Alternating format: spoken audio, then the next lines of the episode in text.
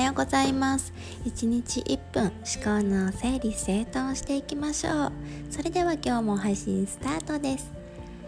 はい。それでは今日はねえっと最近結構やっぱりコロナの影響でねいろんなところへ出かけるのをためらうよっていう方が方からの、まあ、やっぱりお悩みというか、うん、でも結構ね聞いてると奥心の奥に抱えてる問題っていうのはもっと別のことところにあってすごく奥根が深いなっていうふうに、まあ、感じはするんですけれども。なんだかそのどっちを選択していいのか分かんなくてすごく悩むっていうねお悩みを本当にあの最近よく聞かせてもらうことがあるんですけどその中で私が必ずいつも言うのはあなたは本当はどうしたい？っていうことなんですよね。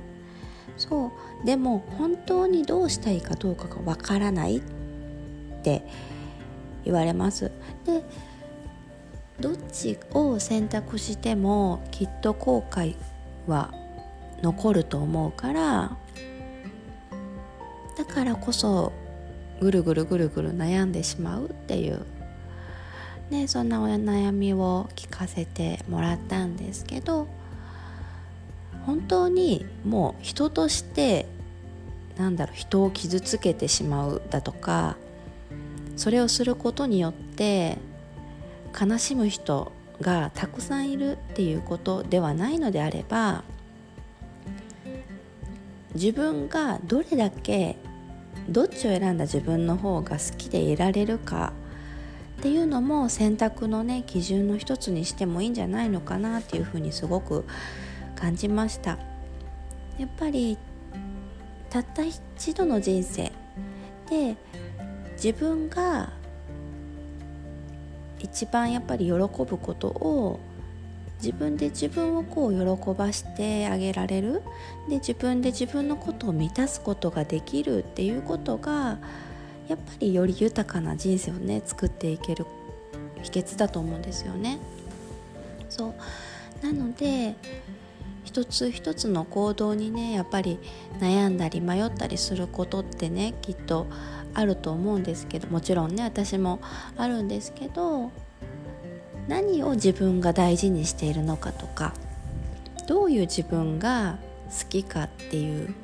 あたりもこうちょっとやっぱり書き出してみてじゃあなんで今これに悩んでるのかなっていう一個一個ね。そう。でこうだからっていう理由が出た時にえじゃあそれって本当なの？とかなんか一つ一つこう枝分かれして考えていってみるんですよね。掘り下げるっていうのかな。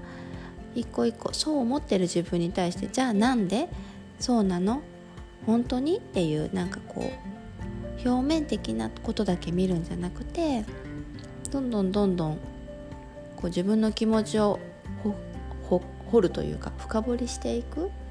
じゃあ一つ二つのこの